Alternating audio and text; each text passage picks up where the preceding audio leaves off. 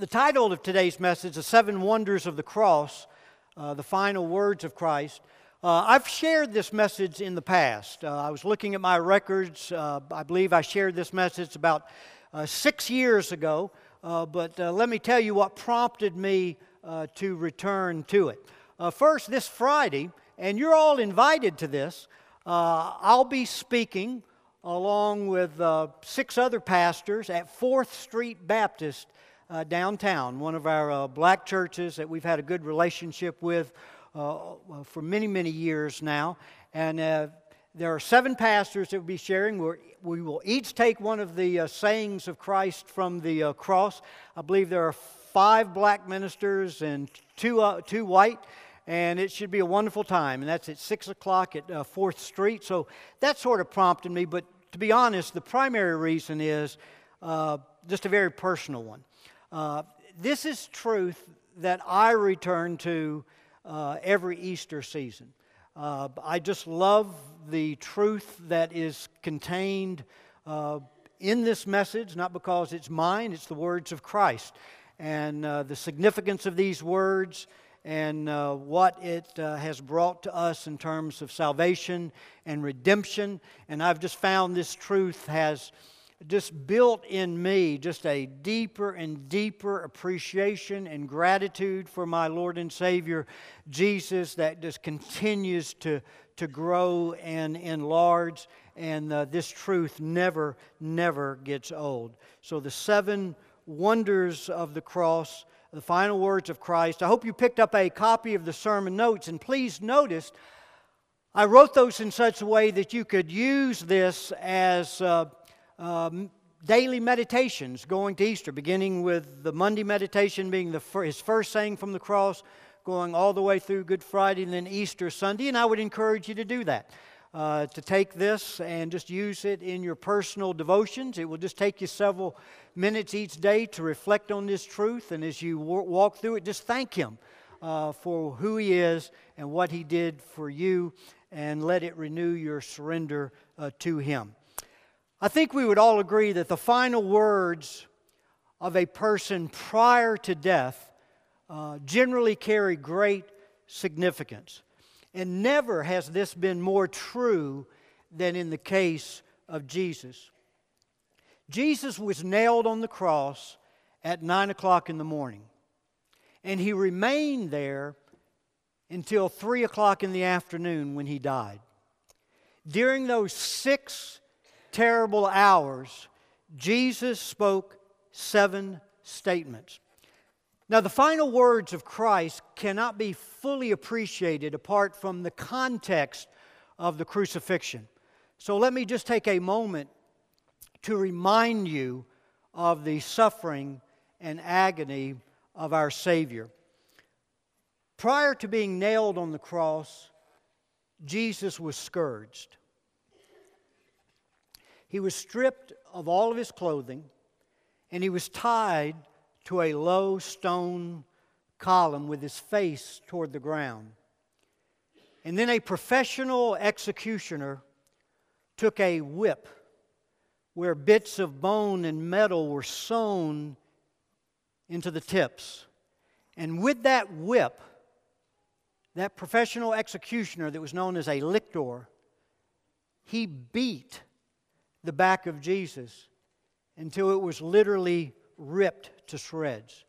If you've ever seen the depiction of the scourging in the movie The Passion of the Christ, that is very accurate what you see there and what He would have experienced. The scourging would have taken right at about 4 minutes. There would have been significant blood loss. Jesus would have been left in a state of shock just short of death. And this professional executioner was literally an expert in torture, bringing an individual right to the point of death without killing him. And then, of course, at this point, Jesus became a comic king in the eyes of the soldiers.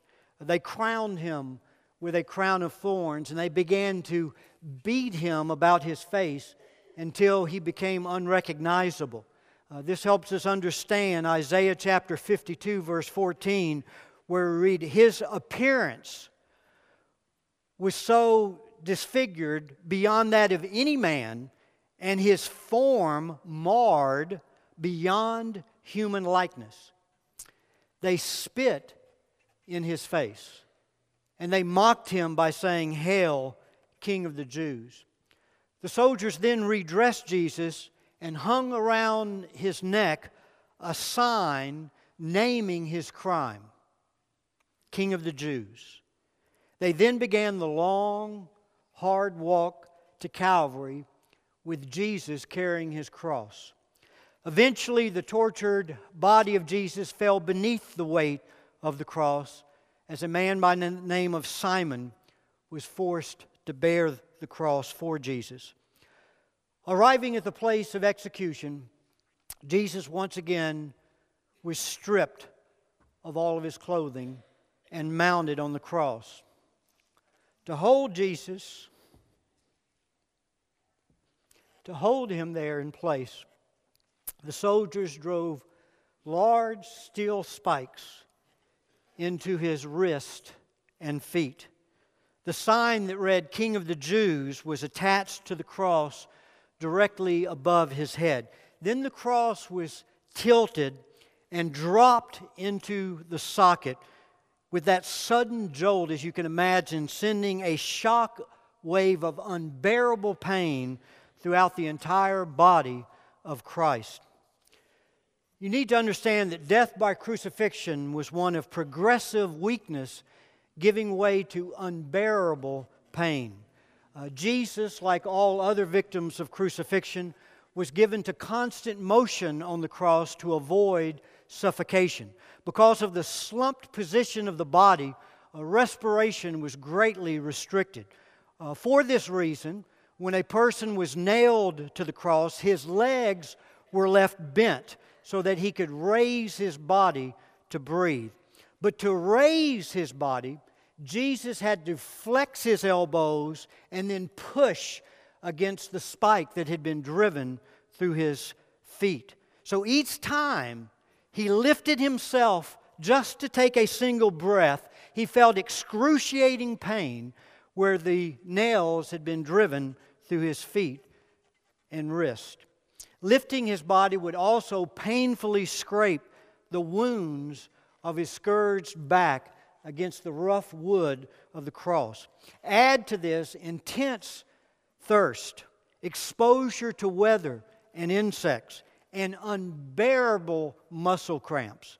When the muscles could no longer lift the body, Jesus died, unable to draw another breath.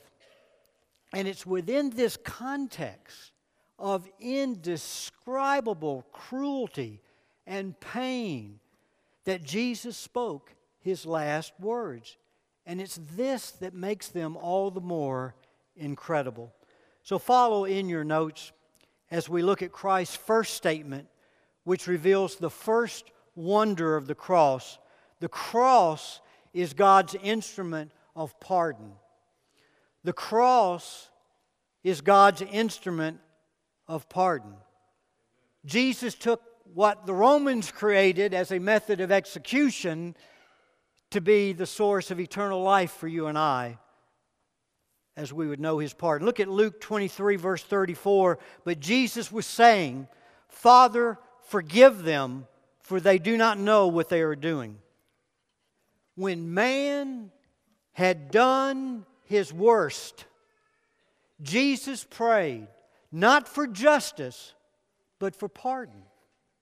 His prayer for forgiveness came from his lips while the nails were literally being driven through his body.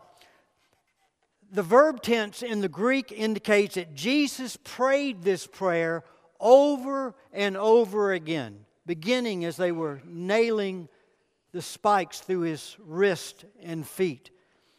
"Father, forgive them. Father, forgive them. Father, forgive them. Father, forgive Andy." So you need to make this personal. He was praying for you, praying for your pardon, praying for your forgiveness. Now, this prayer raises an intriguing question that really brings us to the heart of the gospel of Christ. How could a just God, how could a just, holy God answer His Son's prayer to forgive guilty sinners and yet remain holy and just? Well, the answer is found in that next verse in your notes, Isaiah 53, verse 12. He, referring to Jesus, willingly gave His life and was treated like a criminal. But He carried away the sins of many people and asked forgiveness of those who sinned. How could God answer His Son's prayer to forgive guilty sinners and still remain just? Because at the same time that Jesus was asking His Father to forgive sinners, He was dying to pay the penalty for our sin and to satisfy God's justice.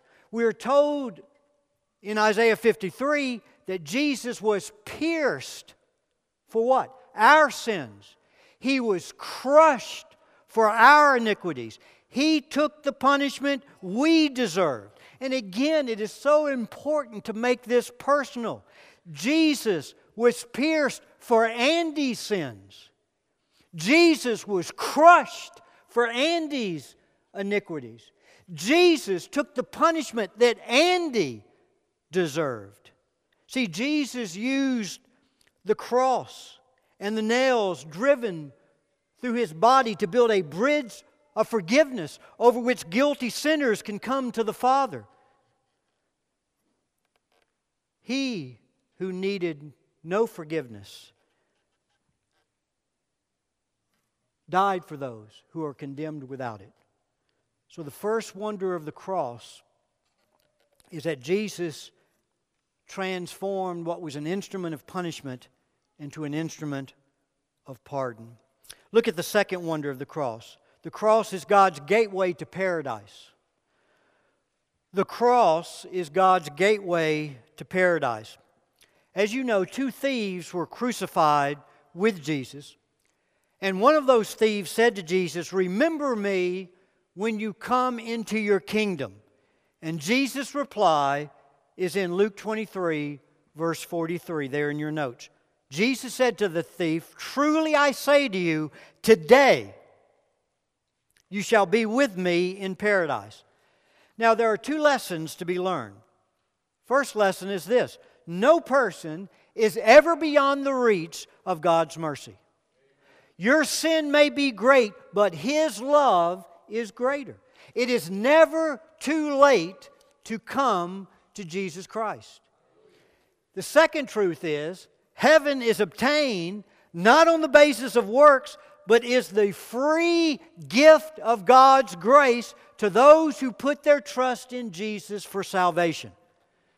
The thief never had an opportunity to perform even a single good deed. He was not even baptized. The thief simply acknowledged the fact that he was a guilty sinner deserving of punishment and then placed his faith in the mercy of Jesus Christ.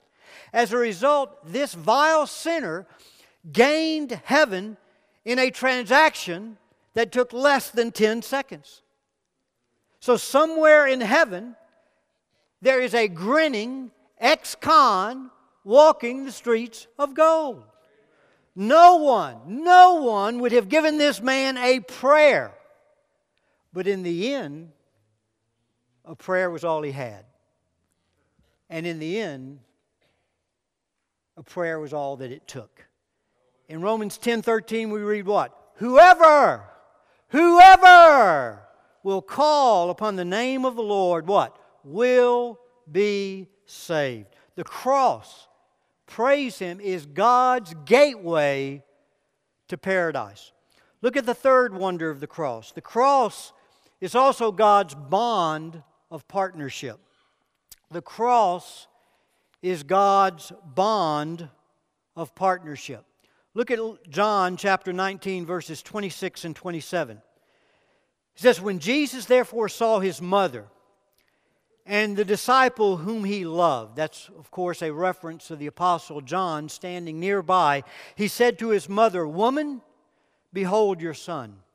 Then he said to his disciple, "Behold your mother." We're also told in the Scripture that from that hour, Jesus took Mary into his own household and cared for her the rest of her life. Now, what you need to understand is that immediately prior to this statement, the soldiers were dividing among themselves Jesus' clothing. And there were 5 pieces. There would have been his headpiece, there would have been his sandals, there would have been the outer garment, the outer robe, the belt to hold it together, and then there was an undergarment called a katan. The Jewish mother wove the katan with her own hands from a very soft cloth and gave it to her son when he reached adulthood.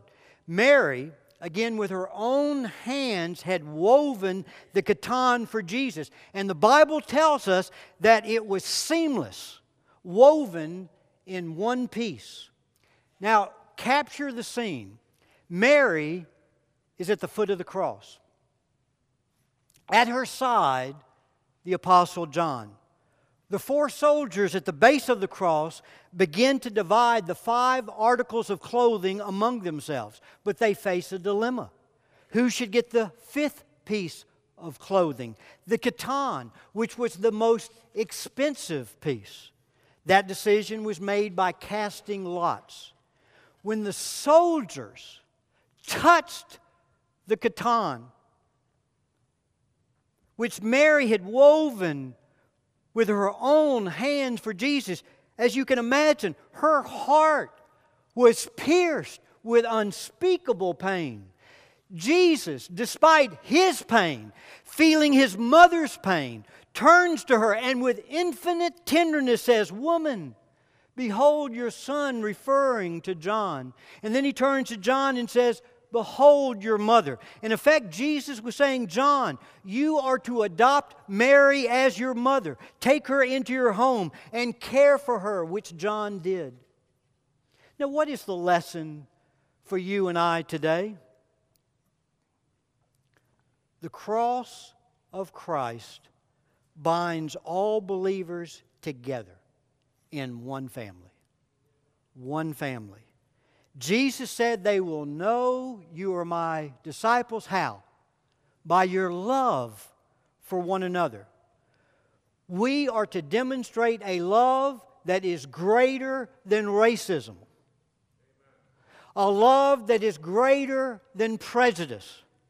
A love that is greater than our differences. A love that overcomes all unforgiveness and bitterness. Look at Ephesians chapter 2, verse 16. Christ reconciled both groups to God by means of his death on the cross, and our hostility toward each other was put to death. Never forget, the cross is comprised of both a vertical and a horizontal beam. And the vertical beam represents our reconciliation with God, but the horizontal beam recognizes the fact that Christ's death not only reconciled us to God, but it reconciles us to one another, bringing us through Christ in one family. And we need to realize as believers to claim reconciliation with God while not seeking reconciliation with others is the epitome of hypocrisy. And it makes a mockery of the cross. That's why there is no place in the body of Christ for racism, no place for prejudice, no place for bitterness, unforgiveness, no place to carry a grudge, holding something against a brother or a sister in Christ. And again, to do so makes a mockery of the cross, because the cross is God's bond of partnership that makes us one. Look at the 4th wonder of the cross. The cross is God's guarantee of his presence. The cross is God's guarantee of his presence. In Matthew chapter 27, verse 46, we read, "And about the ninth hour," that was right at 3, so we were right near his death, "Jesus cried out with a loud voice, saying, 'My God, my God, why hast thou forsaken me?'" Jesus spoke the first 3 statements during his first 3 hours on the cross, somewhere between 9 a.m. and noon. We're told at noon, darkness fell on the earth, as if nature was mourning for the death of its creator. From noon to 3, there was silence, until Jesus broke that silence when he cried out, "My God, my God, why hast thou forsaken me?"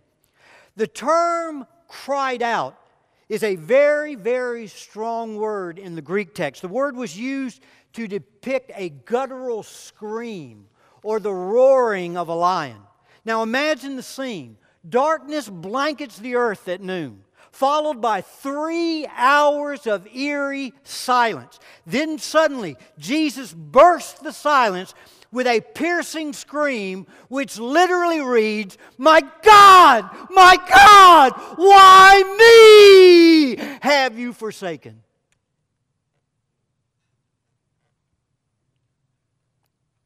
The Holy Son of God, who throughout all eternity had known nothing but his Father's love, was now abandoned by his Father. Why? Why? Because as our sin bearer, Jesus became the object of his Father's wrath. In those moments on the cross, he who knew no sin became sin. What? On our behalf. Your sins fell on him as he was pierced, crushed for your iniquities, punished, not for what he had done, but what you have done.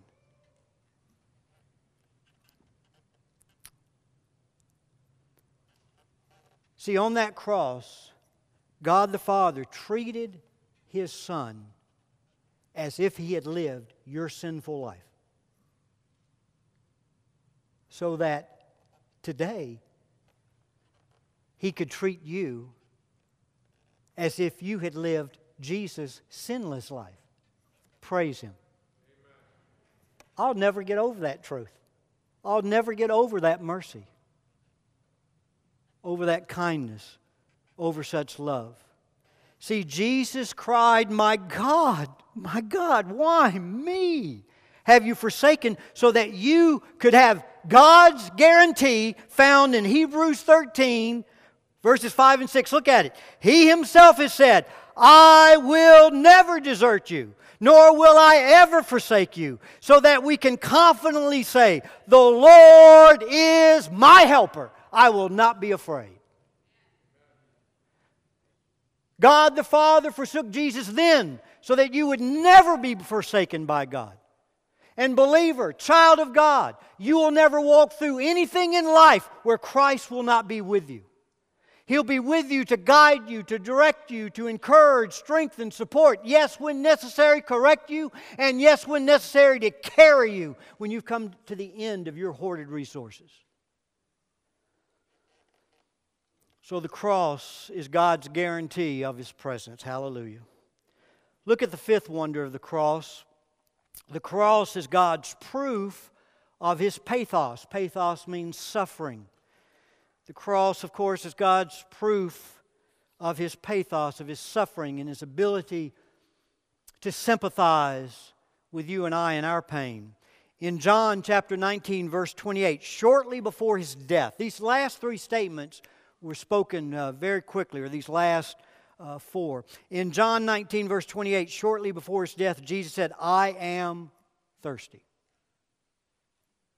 I am thirsty." You need to understand that crucifixion is a slow, long process of dehydration. Now think about this. Go back to the Garden of Gethsemane. where the stress was so great, he sweat drops of blood. And then they arrested him. Throughout that night, beat him. Took him through a series of just trials that made a mockery out of justice. Spent a night chained up in a dungeon. And then he, the next morning, scourged. As we mentioned earlier, with significant blood loss. Left this place of just short of death.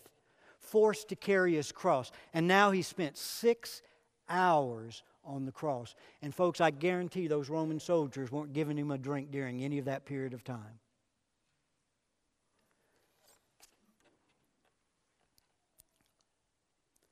We read in Psalm 22, verses 14 and 15. You remember Psalm 22 is a prophetic psalm referring to the crucifixion of Christ. And it says, I am poured out like water, and all my bones are out of joint. My heart is like wax, it is melted within me. My strength is dried up like a potsherd, and my tongue cleaves to my jaws, and you lay me in the dust of death. Now, what we need to see here is it was not Christ's deity that was thirsty. It was what? His humanity. Do you remember our study in Philippians 2 at the end of last year? It talks about the fact that although Jesus was what? Equal with God. He did not consider equality with God a thing to what? Selfishly grasp.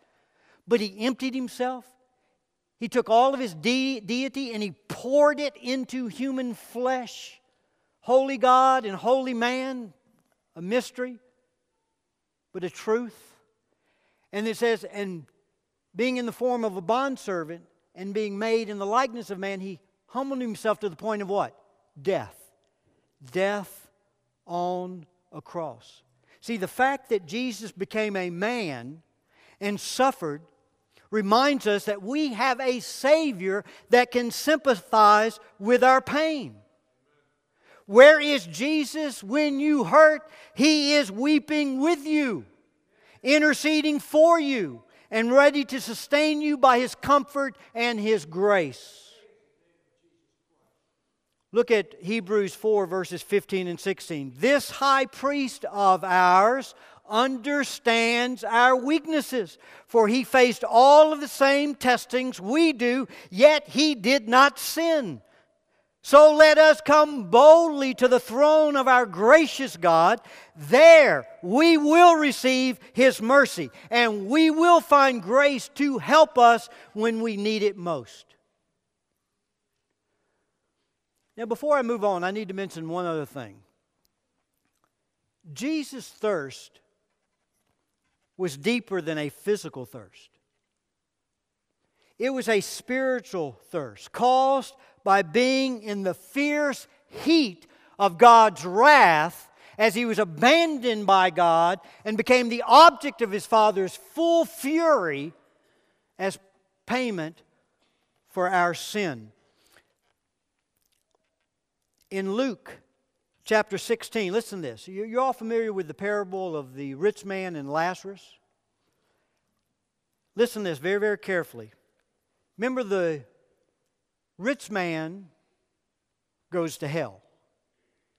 The poor man, Lazarus, ends up in heaven because of his trust in God. And, of course, the rich man had denied God.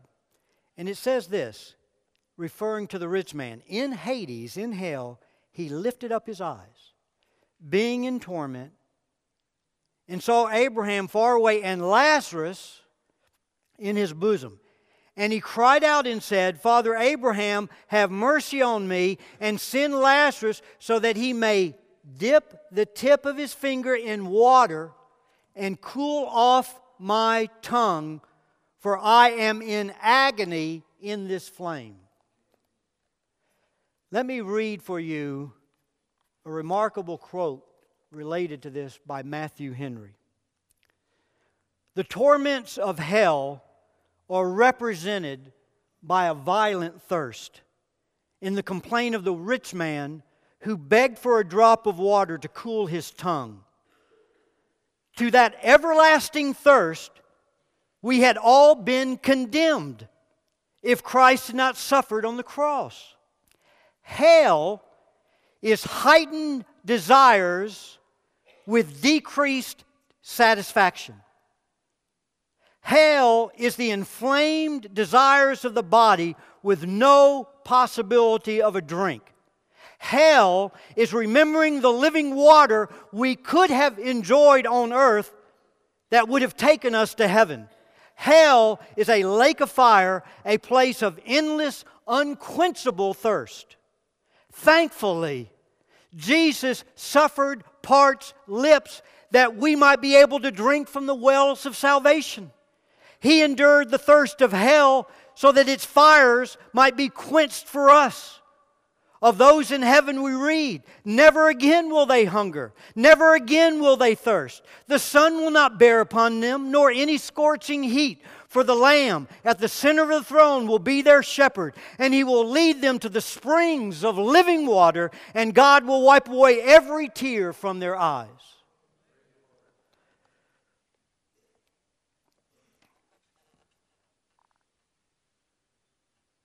Jesus suffered thirst, that we would never thirst and enjoy the living waters throughout all eternity. Look at the sixth wonder of the cross. Look at the sixth wonder of the cross. The cross is God's method of debt payment. The cross is God's method of debt payment. In John 19, verse 30, Jesus said, "It is what? Finished." And most of you know this. I remember Brother David often teaching this years and years ago. Literally, that phrase, "it is finished," means what? Debt, what? Paid in full. It's literally what it means. It was an accountant's term. It is finished. Debt paid in full. Look with me at Colossians chapter 2, verse 14. He, Jesus, canceled the record of charges against us and took it away. How? By nailing it to the cross. As I mentioned earlier, when a criminal was executed, a sign with the charges against him was hung around his neck. And they did that with Jesus. They hung that around his neck as he took that cross to Calvary, and then it was nailed above his head on the cross. Jesus, listen now, Jesus took the sin list that hung around your neck like a hangman's noose, and He nailed it to the cross to cancel out your certificate of debt to God. And notice the words, canceled the record of charges in Colossians 2:14. Canceled the record of charges. A better translation would be to wipe off. Like erasing a blackboard clean. God offers to wipe the slate clean for anyone who puts his trust in Jesus Christ for salvation. Because the cross is God's method of debt payment. And not, and this is, I wish I had more time, but this is even better news. He not only canceled out your sin debt, but then He made a deposit into your account. And He deposited into your account every single bit of the righteousness of Jesus Christ to reconcile you to God. So as an act of mercy, cancel out your sin debt and then pour it into your account the righteousness of Jesus Christ, not on the basis of works, but simply His mercy as we trust Him. Look at the seventh wonder of the cross, the final statement that He made as He died, which indicates the cross is God's way to resurrection power. The cross is God's way to resurrection power. In Luke 23, verse 46, we read, "And Jesus, crying out with a loud voice, said, 'Father, into Thy hands I commit my spirit.' And having said this, He breathed His last." I want you to look at that word, commit. Might want to circle it, commit. That word literally means to make a deposit. To make a deposit. Now listen, so important.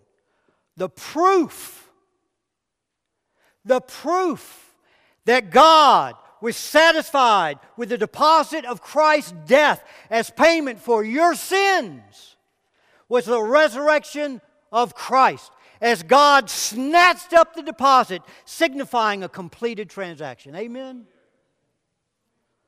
The same power that raised Jesus from the dead is available to you today.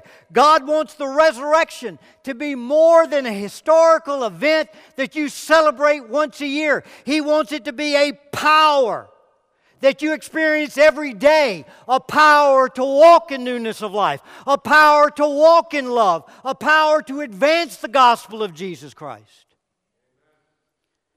Look at Ephesians 1. Verses 19 and 20, I also pray that you will understand the incredible greatness of God's power for us who believe, that's been given to us who believe. This is the same power that raised Christ from the dead. And it's through that power that you can not only manage your present problems but find victory over them. It's by that same power that you're able to encounter every challenge in life, realizing what? I can do all things through Christ who what? Strengthens me. So, beautiful truth today. The cross is God's instrument of pardon. It's God's gateway to paradise. It's God's bond of partnership. It's God's guarantee of His presence. It's His proof of His pathos. It's His method of debt payment. And it's His way to resurrection power. Now, what's going to be your response today to what we've just looked at and seen? I don't know how any believer realizing this can ever be the same.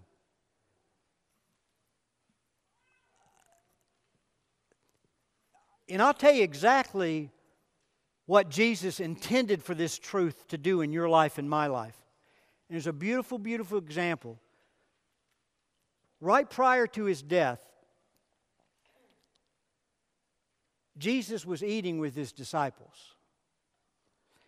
And if you remember, as they're eating, Mary of Bethany, the sister of Martha, sister of Lazarus, who He raised from the dead, she walks in with her most costly possession. It's probably a part of her wedding dowry, a costly vial of perfume. And if you remember the story, she walks over to Jesus, who was reclining at table with His disciples. She broke that alabaster vial of perfume and she poured every drop on Jesus. In the most, I believe, extravagant act of worship you find in the Bible. This was actually done a second time by an immoral woman, if you're familiar with that story, that's recorded in Luke chapter 7. So there are two women, that Mary Bethany and the immoral woman in Luke 7, that anointed Him on different occasions. Do you remember the response of the disciples who were watching this? Do you remember?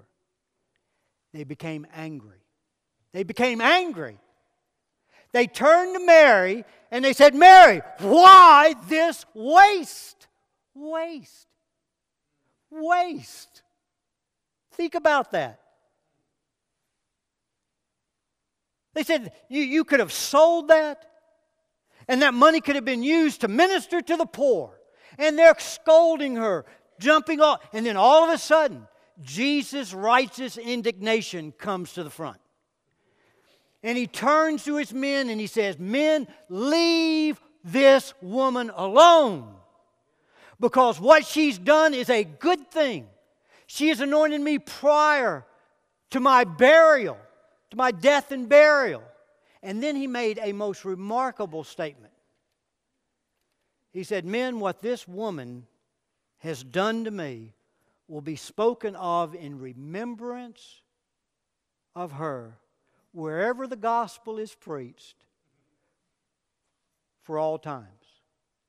Do you understand what Jesus was saying when He made that statement?